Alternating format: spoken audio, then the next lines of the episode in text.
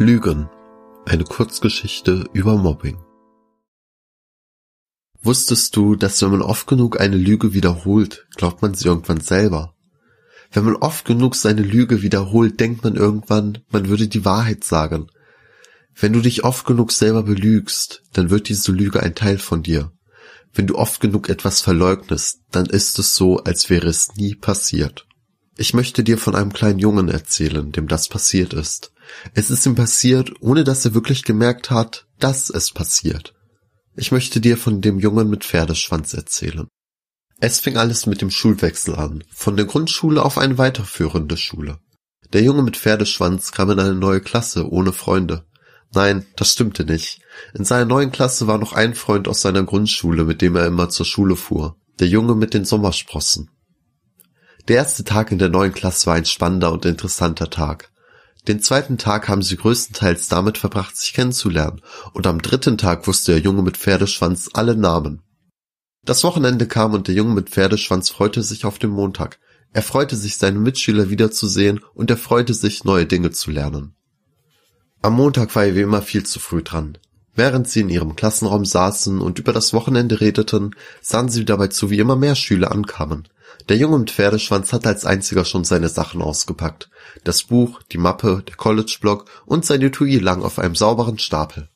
Ein Junge mit blauen Augen kam zu dem Jungen mit Pferdeschwanz und fragte, brauchst du das noch? Noch bevor der Junge mit Pferdeschwanz antworten konnte, nahm der andere Junge das Etui und warf es einem weiteren Jungen auf der anderen Seite des Raumes zu. Der Junge mit Pferdeschwanz sprang auf und rannte zu dem anderen Jungen, doch bevor er da war, wurde das Etui zum nächsten und zum nächsten geworfen. Dann fing der Junge mit Sommersprossen das Etui, und der Junge mit Pferdeschwanz atmete auf. Doch zu seiner Überraschung warf auch dieser es weiter. So stand der Junge mit Pferdeschwanz überrascht in der Mitte des Raumes. Die Tür öffnete sich und der Lehrer kam rein. Irgendwer warf das Etui auf den Boden. Es ging auf und die Stifte verteilten sich über dem Boden. Unter dem strengen Blick des Lehrers sammelte der Junge mit Pferdeschwanz die Stifte ein und setzte sich wieder auf seinen Platz. In der Pause stellte er seinen Freund, den Jungen mit Sommersprossen, zur Rede. Dieser sagte aber nur, das war doch nur ein Spaß, reg dich mal nicht so auf. Die gesamte nächste Woche ging das so. Am Freitag konnte der Junge mit Pferdeschwanz nicht mehr. Als ihm wieder sein Etui weggenommen wurde, schrie er die anderen an, so laut wie er konnte. Sie lachten nur und machten weiter.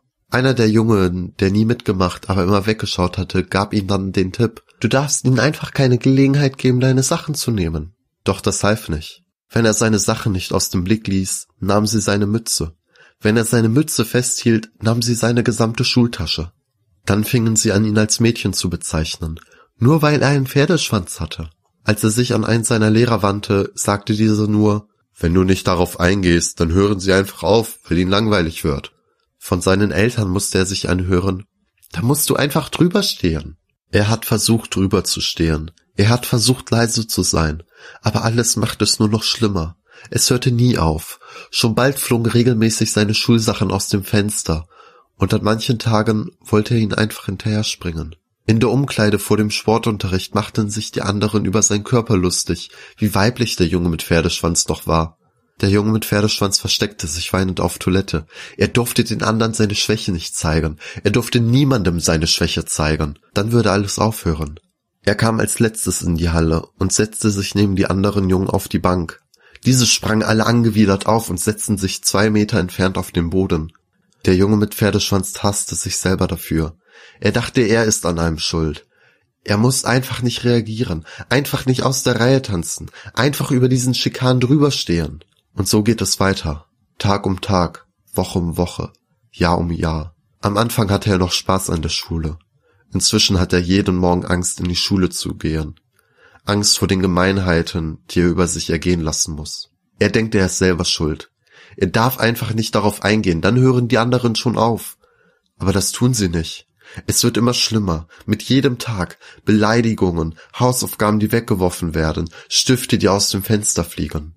Dann traf der Junge mit Pferdeschwanz eine Entscheidung. Er ging zum Friseur und ließ sich seinen Pferdeschwanz abschneiden. Wenn er nicht mehr anders aussieht, nicht mehr so wie ein Mädchen, dann hört doch alles bestimmt auf. Er ist ja schließlich selbst schuld daran, oder? Immer wenn er Hilfe gesucht hat, ging es um ihn, nie um das, was die anderen machten. Es ging immer darum, was er tun kann, dass es aufhört. Also muss doch auch er schuld an allem sein, oder? Nun stand er da, der Junge ohne Pferdeschwanz. Er stand da und wurde von jedem gefragt, warum er sich den Pferdeschwanz abgeschnitten hat. Aber niemandem sagte er die Wahrheit. Weil ich es so schöner finde, lügte der Junge ohne Pferdeschwanz jeden an. Er wiederholte diese Lüge, wieder und wieder, bis er es sich selbst glaubte. Doch die anderen hielt es nicht davon ab, ihn weiter zu mobben. Und heute sitze ich hier und möchte den Jungen ohne Pferdeschwanz am liebsten anschreien, dass er nie das Problem gewesen war. Ich möchte die Schüler anschreien, die jahrelang weggeschaut haben. Ich möchte die Lehrer anschreien, die so getan haben, als wäre der Junge ohne Pferdeschwanz das Problem gewesen und nicht die Jungs, die ihn gemobbt haben. Ich fahre mir mit meiner Hand durch meinen neuen Pferdeschwanz, den ich mir seit dem letzten Tag meiner Schulzeit wachsen ließ.